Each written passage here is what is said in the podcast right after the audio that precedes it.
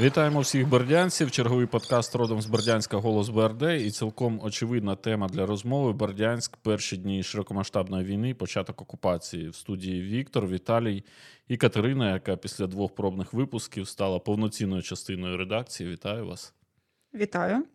Вітаю слухачів і вітаю Катерину в нашій команді. Тепер нас більше. Це означає, що буде більше контенту, більше цікавих новин, більше цікавих проєктів. Поїхали. Оскільки цей випуск вийде саме напередодні широкомасштабного вторгнення, тієї події, яка поділила життя всіх українців на до та після, а в багатьох, на жаль, це життя і відібрала, то я вам пропоную поділитися своїми думками. Ви взагалі вірили, що такі події у 2022 році можливі?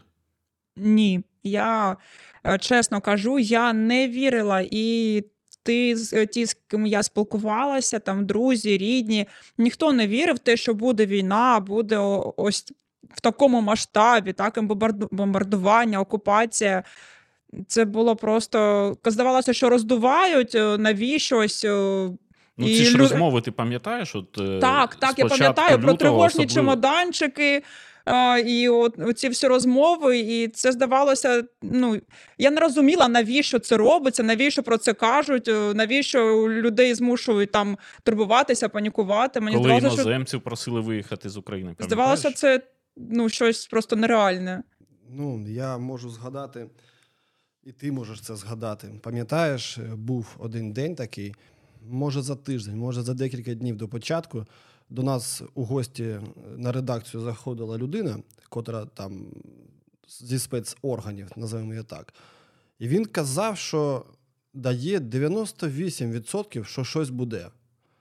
Ми його послухали, і ну, ніхто йому не повірив. Ну, я особисто не повірив. Але у той час, якщо ти пам'ятаєш, ми робили сюжет про одного е, бодібілдера. Пам'ятаєш? Мгм, да, да. Який не випустили. Да, який не випустили. Ми, ми робили, і це, здається, був е, то, то середа, то четвер. І я мав це монтувати і вже випускати. І я тобі тоді казав, що в мене таке відчуття, що зараз цей матеріал взагалі не на часі. І тобто, ну, відчуття чогось поганого, ну, звичайно, були. Відчуття, що буде повноцінна війна, ну, не було. Але ну згадайте, нам президент так казав, що готуємося до Великодня, готуємося до травневих шашликів, і нас заспокоювала офіційно влада. А іноземні піддані та посольства здавалося, що вони просто ну перестраховуються. Ну просто багато е, різних розмов були, і вони вже тривали майже з рік, але звичайно, ну такого, щоб прохали іноземці виїхати з країни. Називали там і дати війни, здається, зразу 10, потім 16. У мене не було відчуття, що в ці дати щось таке стартує. Хоча оці кровожерливі заяви представників Росії, вони ну, якби тільки на погані е, думки наштовхували. Тоді якраз була Олімпіада в Пекіні, і я розумів, що Путін навряд чи там якось спробує зіпсувати настрій там своєму другу, тому що Китай готувався е, 7-8 років до найголовнішої спортивної події, а тут Путін йому ну, так, таку свиню підкладе. Але потім я розумів, що щось відбуватиметься. Але чесно кажучи, я думав, що це буде ескалація конфлікту на сході України. Ну це в моїй уяві так було. І потім 22-23 числа мої знайомі з Криму почали дзвонити і казати, що напевно щось буде дуже погане, оскільки дуже багато техніки вони бачили на дорогах. Ну кажуть, це нереальна кількість, і ми такого ніколи не спостерігали. І все одно, чесно кажучи, я з поганими перечуттями, але не думав, що саме такий формат е, ведення війни, агресії він можливий у 2022 році. Чесно, ну не думав, що так буде. Ну, 23 число і на редакції, і потім вдома я дуже гарно пам'ятаю. Ну, вже не було жодного настрою, і здається, ми тоді майже нічого і не робили. Це ходили там. То до Санта Марії каву випили, то розмовляли і цілий день стежили за новинами. Я прийшов додому і почав робити те саме. Я, здається, до е, трьох ночі оновляв, оновляв там стрічку, я бачив там різні відео, і буквально там за 15-20 хвилин до цього звернення диктатора я не дожив, я ліг спати. Зранку я прокидаюся від якогось чергового дзвінка одного мого друга, і він каже: Ну, що почалося? Я кажу, та що почалося? Знову там щось накрутили. Нічого, слава Богу, не відбулося. Він каже: Ти нормальний? У вас на БРД-24 вже написали, що бомблять місто, і розпочалася війна. Ти не чув вибухи? Ні. Це була десь сьома ранку, я не чув, і коли вже навіть на нашому, на нашому джерелі було все написано, знято, я не знав цього. Я пам'ятаю, як прокидаєшся від вибухів, відкриваєш очі і такий думаєш, що це було. Чекаєш трошки, і тут другий вибух. І ти такий в голові не може бути. Але що мені робити? Я прокидаюсь, вдягаюсь і їду шукати, де, ну, де був вибух. І я не знав в той момент, що то було, ну, що то почалась війна. Я думав, що ну, просто якась там ну, трагедія сталася. Їду, шукаю, і мені починається один дзвінок, другий дзвінок, третій дзвінок. Ти знайшов, ти знаєш де. Ну, такі питання, де бабахнуло. І я шукав, шукав, а потім, коли вже зрозумів, де. І там вже мені подзвонили, зачитали це звернення, і тоді вже зрозуміло стало, що, що все. Я пам'ятаю, як а, прокинулася від вибуху, і перше, що я а, кажу, це грім. Мені чоловік каже: ні, це не грім. І ми просто в паніці хапаємо дитину е, в ковдру і біжимо в десь в кімнати, в коридор, де немає вікон, і намагаємося знайти якісь новини, якісь публікації на тому ж БРД-24, щоб зрозуміти, що взагалі відбувається. А якийсь час нічого не було. Тобто ми намагаємося щось знайти, ніхто нічого не пише, ніхто нічого не пояснює, поки не натрапляємо на оці звернення е, диктатора. І не можемо довго не можемо Важко повірити, підбирати да, до нього слова, так, щоб не, не Так. перейти на непарламентську лексику. що, да? щоб це Щоб в не ефір можна було да. пустити. І довго не можемо повірити, що дійсно таке можливо. І здавалося, що це швидко закінчиться. Але ні. Ну і пам'ятаєте, яка погода тоді зранку. Я вийшов на вулицю, ну також думав трошки готівки зняти, бо не було зовсім. І така мряка була, така, ну, така паскудна погода. Я подивився, біля банкоматів там величезні черги. Всі люди вже побігли скуповувати продукти у супермаркети. Ну, я, я пам'ятаю, що я поїхав зранку на роботу. Я приїхав на роботу, там щось робив, пішов на Санта-Марію, випив кави.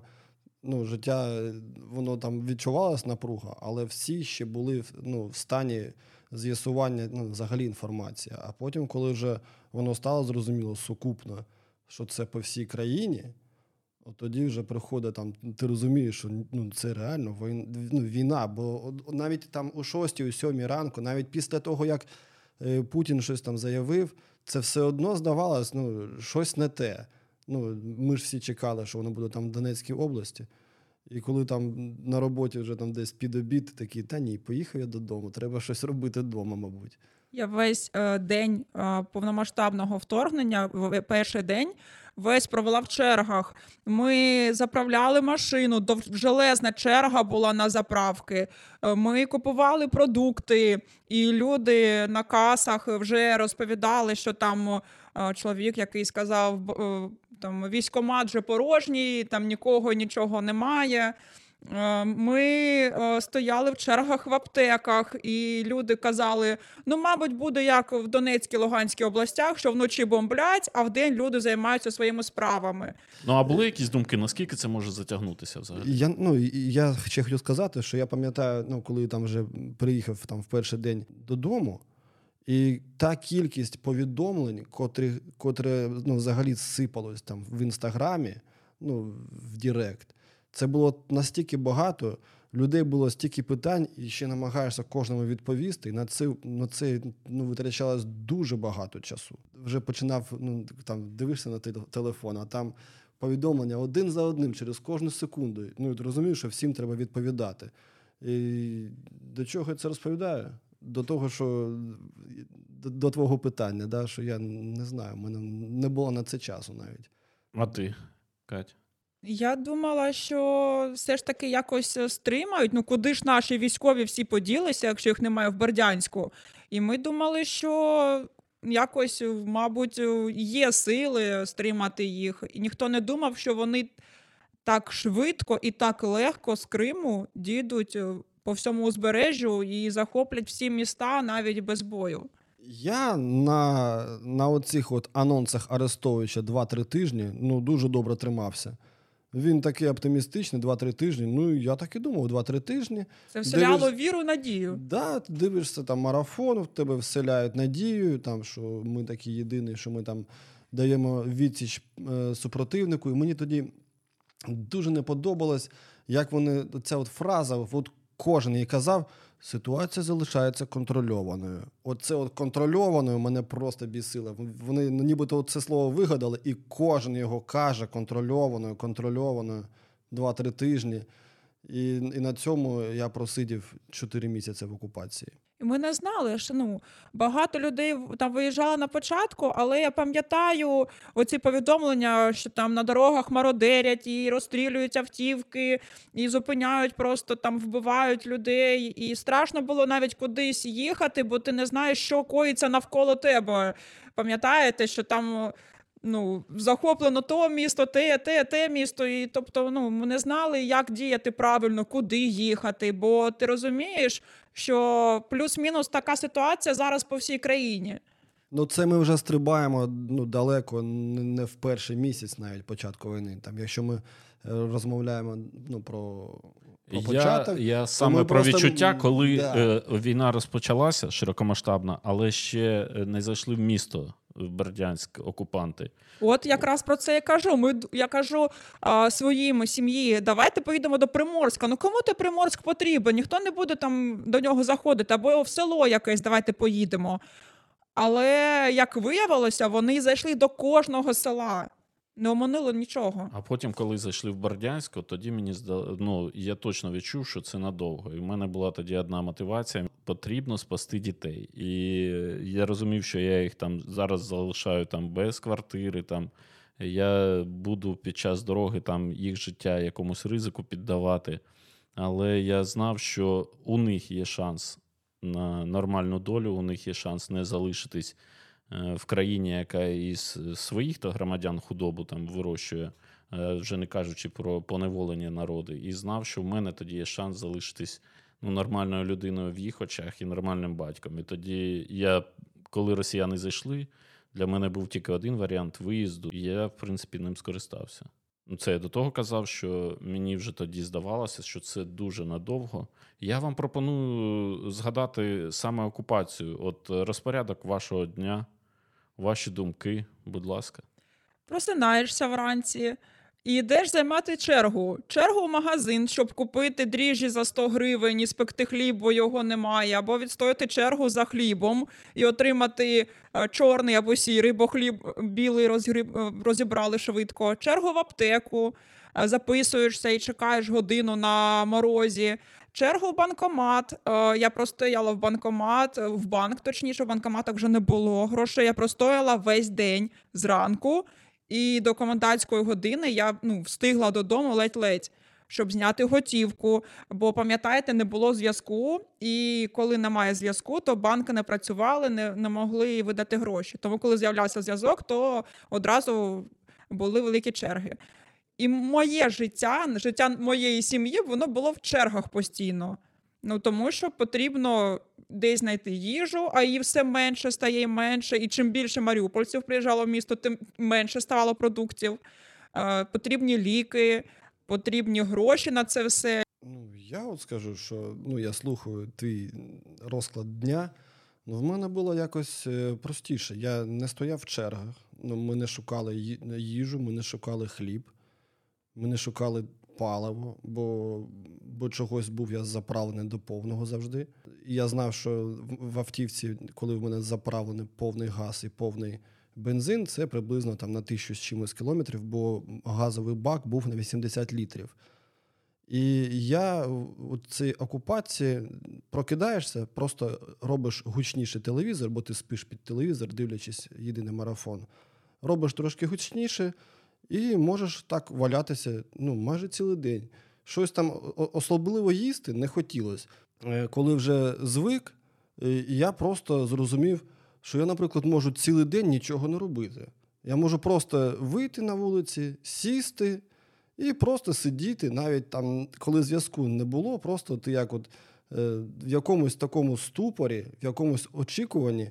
Це було жахливо. Ну, життя на паузі. Я дуже чекала тоді, пам'ятаю, весну, і мені здавалося чомусь, що навесні щось зміниться. І я так казала, може, в нас навесні буде другий день перемоги, але вже котра весна, і по- поки якось не трапилось. От з моїх відчуттів окупації я там місяць провів, але те, що стосується комфорту, це два акценти. Перший це тоді було дуже холодно і відключили газ, не було опалення.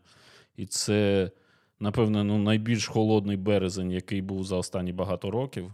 Нам було ну, дуже некомфортно вдома. Всі похворіли, тим паче, що декілька ночей нам довелося провести у бомбосховищі поблизу е, Укртелекому. А друге, це коли пропав зв'язок. І тоді ми повернулися, напевно, в ті часи, коли ми були зовсім маленькими. Для того, щоб тобі знайти людину, побалакати з нею, тобі до неї треба йти пішки. Тобі потрібно в колонію, ти йдеш в колонію, потім йдеш на 8 березня, потім ти йдеш на гору, потім ти знову спускаєшся в центр, і потім тобі ще треба ту інформацію, яку ти отримав, також перенести чи в колонію, чи на 8 березня, і ти приходиш додому. Стрункий тоді, звісно, був, я скинув нормально, але це я кажу те, що не стосується ще душевного комфорту, і до цього ми повернемось. І отут, мабуть, е, люди, які не відмовили свого часу від стаціонарного телефону, зрозуміли, які вони передбачливі та мудрі. Тому що це був єдиний зв'язок, який залишився в місті. Да, Укртелеком тоді е, реально це було просто там: в тебе що, Укртелеком, все, я їду до тебе. І було ж таке, е, коли там нема зв'язку, а треба щось опублікувати, щоб зовнішній світ знав, що в Бердянську там, Мгм. ну, наприклад, там, ну, тихо, просто не, немає зв'язку. І ти їдеш до одного товариша, в котрого Укртелеком, щось в нього там лагає, їдеш до іншого, поки не знайдеш. І ото я пам'ятаю, був такий момент, коли там декілька днів е, місто без зв'язку. А я роблю там публікацію чергову, там в місті немає зв'язку, там ну тра-та-та. І там комент: А ви звідки взагалі інтернет знайшли? Мгм. Я ну не скажу. А пам'ятаєте, які черги були, коли люди шукали десь Wi-Fi, щоб комусь відписатися, подивитися новини, і просто йдеш містом і бачиш на вулиці такий натовп. Так, і люди з магазину. телефонами стоять, і ти не розумієш, а що там відбувається. Але, але потім Point е, суспільно е, з Онетом. Вони підіймають оцей свій DC++, і ти повертаєшся нібито на років так 20 назад, коли ми через цей DC++ всі спілкувались, це такий там чат, і файли качають, і в них там був е, через е, ну, деякі мережі, в них був вихід назовні, і там хтось завантажував новини е, у ну, відеоформаті, і в DC++ їх можна було завантажити і подивитись. І там тиждень немає зв'язку, але ти знаєш, що в тебе є DC++, і ти просто зайдеш, і хоч там ввечері хтось скине або фільм, або новини, і буде що, ну, що робити. Але без зв'язку це просто ну, це дуже некомфортно. А пам'ятаєте щодо радіо, як е, замість азовської хвилі та звичних нам голосів або звітів е, виконуючого обов'язки мера з'явився оцей чоловік, окупант, який почав е, крутити свою музику, поставив свої оці пісні, просто добірку. Да, пісні, то от, ну, пісні, новини розповідати. От, пісні то таке, а ось його голос це просто це така біль. Ну, якщо я знайду, ну 100% в мене десь є. Якщо я знайду, ми вставимо хоча б там от 3 секунди, щоб люди, хто не чули, щоб вони почули цей голос. Ну це одразу ну, мурахи по, по шкірі, бо ти розумієш, що це якийсь там. Ну, я не знаю. І там я- була ще така пісня, заставка, наче щось таке з Радянського Союзу. Да, щось там говорить Москва, як- як там. Щось схоже. Ври- Да.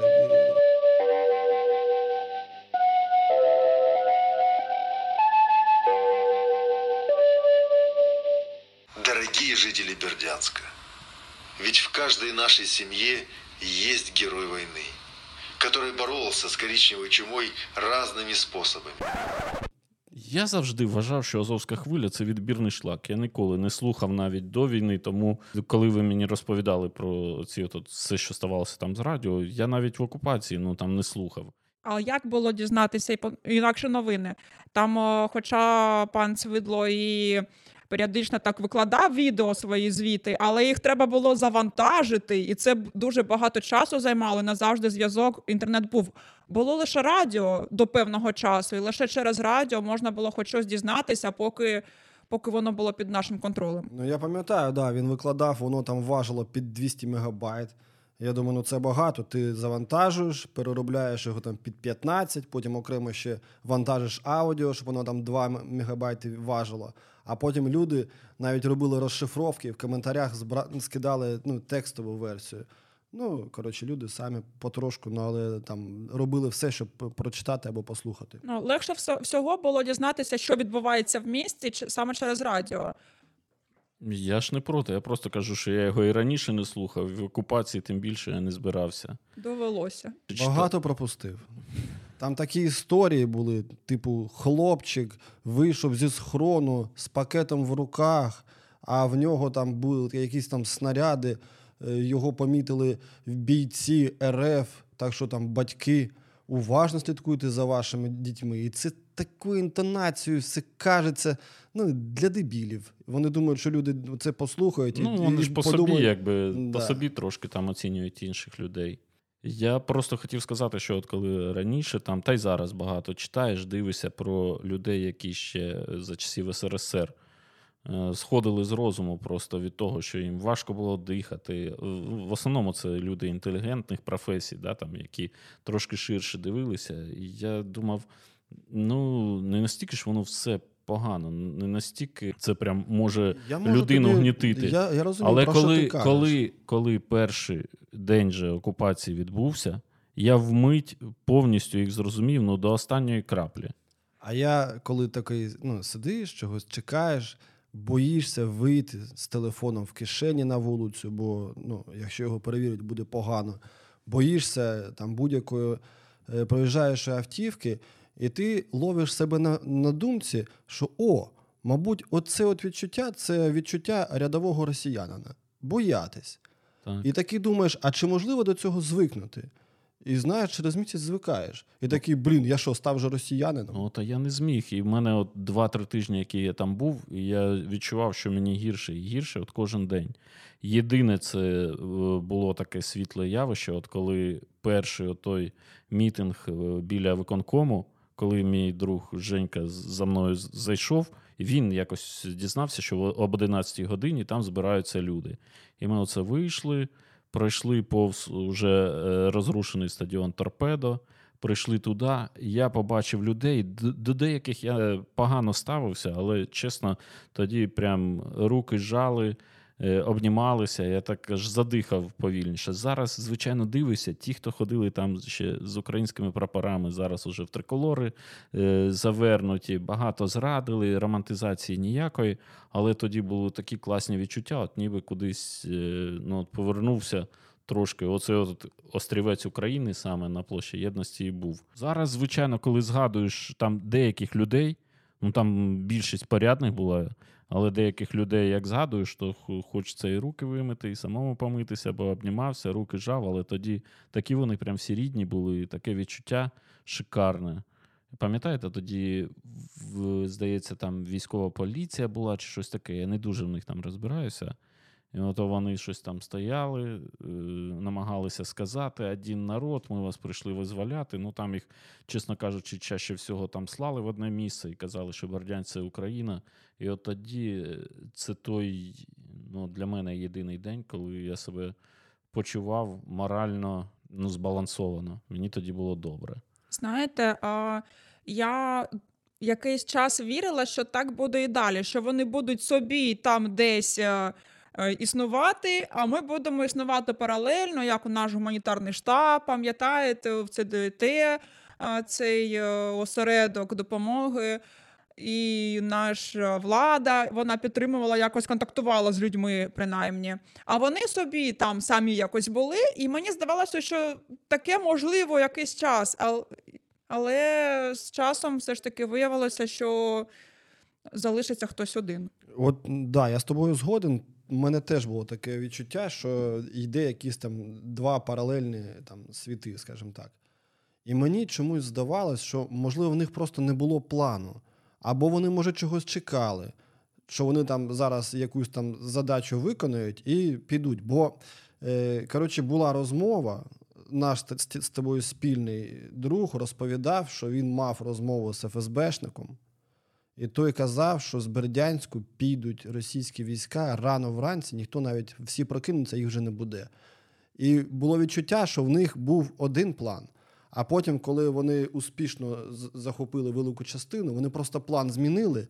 І тоді, типа, ну все, закриваємо ці всі мітинги. І вони тоді це було е, побиття е, активістів, арешти. І після цього вже все зупинилось. Тоді одразу і ЦДЮТ прикрили, і завершилася ця вся ну, робота української влади, бо щось в них змінилось. Пам'ятаєте, Слухай, ну ти, ти знаєш, як я тебе поважаю, але от уяви, що ти якийсь Вася з Тамбова, і ти зараз чуєш, як твій президент каже, що в тебе завдання і ціль спецоперації демілітаризація, денацифікація і ще багато чого якогось такого дикого і незрозумілого у цій півгодинній промові. Який може бути план у тебе в голові? Що може там взагалі відбуватися? Звичайно, ну тобто мені важко скласти точно так же, як і їм, уяву про те, а що вони тут забули. Тому вони і коли їх ловлять, е, іноді кажуть, ну здається, що вони просто відмазуються, але мені здається, що в їхніх головах нуль, абсолютний нуль. І потім, просто коли вже почали окуповувати певні території, які вони змогли окупувати, ось у них тепер ціль і план повернення, як вони кажуть, руських земель. Ну, Десь, десь на третьому місяці окупації я спілкувався з деякими російськими е, окупантами, і оці вояки е, ну, питають, типу, що вам кажуть, що, що буде? Ну, як, який план? Вони кажуть, нам кажуть, буде СССР. Ну, тобто, все, нам, нам не кажуть, що тут у вас буде не ДНР, не ЗНР, буде все Росія, буде СССР. І тоді я ну, думаю, ну, ну фігня якась, ну що ви несете? А ну, походу, ні. Походу, Ну, так, і, так і планувалось. якщо зважати на той рівень життя і цивілізації, який зараз в Бердянську, то в них вийшло в Бердянську зараз навіть не 90-ті, там СРСР. Да, і подобається там тільки тим людям, які були ще ну там молоді в 70-ті, 80-ті роки. Та багато людей зараз не бачать навіть, що таке заходи сонця. Бо тобі треба додому встигнути до комендантської години, да, і ти навіть фізично не можеш біля моря подивитися на цей захід сонця. Це абсолютна пустота, абсолютна розруха. І я вам е, просто хочу тему одну ще закинути. Поки я був в окупації, нам назначили, так би мовити, нового мера. І коли я на нього подивився, і коли я його послухав, ну от реально це для мене склалося. Ось воно обличчя руського міра. Там три класи освіти, дві ходки за спиною, не може не балакати і ноль думок. Ну, класичний мер для руського міста, як вони вважають. Але знаєте, вони а, взяли з Радянського Союзу найгірше. Тобто вони не взяли нічого доброго і гарного і світлого, що там було. А, вони взяли все, от саме совкове залишили. Не радянське, а от саме совок залишили е, для нового Бердянська окупованого. Ну, у нас, е, здається, є окрема тема, да, в якій ми будемо говорити про те, як купляють лояльність. Угу. І там, мабуть, ну, докладніше поговоримо про те, як вони купляють або, або там повертають лояльність тих, хто їх там чекав, і, або тих, хто там дуже радіє, тому що там якусь там робили їм там асфальт, поклали, ще якусь там дрібничку. А щодо тих, е, хто задоволений ситуацією, то, так, це дійсно переважно пенсіонери, люди, яким ця цивілізація, новітні технології і не особливо то були цікаві. І вони а, по факту нічого не втратили. Тобто у них мало що змінилося. Вони ж і так не ходили на роботу, вони не втратили роботу. Вони не користувалися якимись е, там соцмережами майже так, або е, інтернетом швидкісним. Їм це не потрібно. Їм ті банкомати, ну їм все одно на якій на чиїй пошті отримувати пенсії, мандрувати, вільно просуватися Україною та їздити до Європи. Ну навіщо їм це Та потрібно? ну там найчастіше відповідь, да, ну на що мені кудись їхати? Мені, мене і тут все влаштовує. Мені здається, що вони навіть від черг тих кайфанули, бо це флешбек із їхнього дитинства. Дефіцити. Бо вони, да, це для них була для деяких, я не хочу всіх образити, але для деяких це реально була подія. Їм нічого було робити, а тут вони прийшли, вони 3-4 години простояли в черги, е, в Мінімум. черзі. Да, вони попліткували, вони дізналися про новини і ще й плюс-мінус там їм щось закинули із СРСР. Тому дійсно найгірше, що можна було, адаптували, і якомусь маленькому відсотку, я наголошую, це реально подобається. Лише відсутність так е, пошти. Тобто, коли ти виїжджаєш, ти згадував, що по- побачив український прапор, і наче почав дихати. Ну, а в тебе не так У було? мене було таке враження, що світ став кольоровим. Тобто, поки я була в окупації, все якесь сіре, чорно-біле. Коли ти виїжджаєш на підконтрольну територію, світ набуває фарб, він стає різнокольоровим, яскравим. Е, І навіть оці обстріли вони не псують тобі враження, ці емоції твої. І ми були як дикі. Я почувала себе дійсно дикою людиною, хоча була в окупації ну там близько півроку, але я вже забула, що таке банкомати. Пошта, супермаркети, в яких багато товарів. Боже, я не можу передати, як я хотіла шоколад Рошен. Я просто хотіла поїсти цього шоколада, бо це було так смачно, і його не можна було знайти в Бердянську. Як я хотіла, хотіла випити е, садочок сок, бо його теж не було. Мені було все так смачно, так яскраво і так класно. І коли розумієш, що це твоє, і коли тебе, тебе позбавили цього, то ти починаєш безумно це цінити. Я пам'ятаю, коли ми приїхали в Запоріжжя. Я а, всім писала, і потім лише я зрозуміла, що я можу подзвонити, бо тут є зв'язок. Навіщо я пишу? Я ж можу набрати людину і поговорити з нею. Е, Я пам'ятаю, що ми заїхали в Запоріжжя якраз п'ятницю ввечері і заїхали під е, е, комендантські вихідні. Тобто суботу, неділю не можна було нікуди вийти. І нас поселили в дитячому садочку. У нас 20 людей, здається, в якійсь групі спали.